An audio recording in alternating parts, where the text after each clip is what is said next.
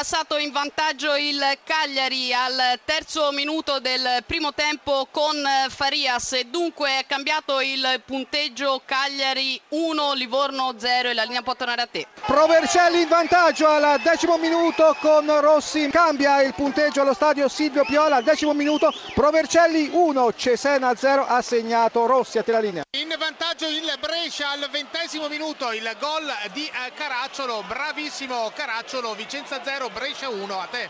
Vercelli è quasi tutto pronto per il tentativo di trasformazione. Dunque sul dischetto per la Provercelli c'è Nunzio Di Roberto maglia numero 10 calcerà di destro l'attaccante della Provercelli il fischio del direttore di gara. Dunque Di Roberto contro Gomis la conclusione di Di Roberto rete Provercelli 2 Cesena 0 ha segnato Di Roberto su calcio di rigore. Coda con un retropassaggio proprio di Colombo Pestrin la possibilità di tirare il palo al gol il gol di Pestrin tiro il portiere ha visto il ritardo la traiettoria, il pallone ha colpito il palo ed è terminato in rete, dunque Salernitana che passa in vantaggio al 27 minuto sull'Ascoli, Salernitana 1, Ascoli 0. Il 2-0 del Brescia, ancora Caracciolo al 30 Vicenza 0, Brescia 2. Ancora il Pescara, il colpo di testa e il gol il colpo di testa e il gol del eh, Pescara proprio con Memushai. Gol il Vicenza immediatamente all'inizio del secondo tempo, una grande azione di Giacomelli, il tocco di Reicevic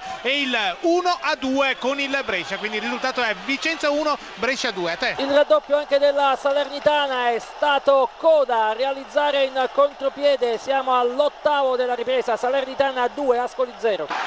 È il gol, il pareggio del Livorno con vantaggiato, bellissima punizione da appena fuori dall'area e dunque cambia il parziale qua al Picchi, Livorno 1, Cagliari 1. La Padula al 41esimo per il raddoppio del Pescara, davvero un gran gol, Pescara 2, Entella 0,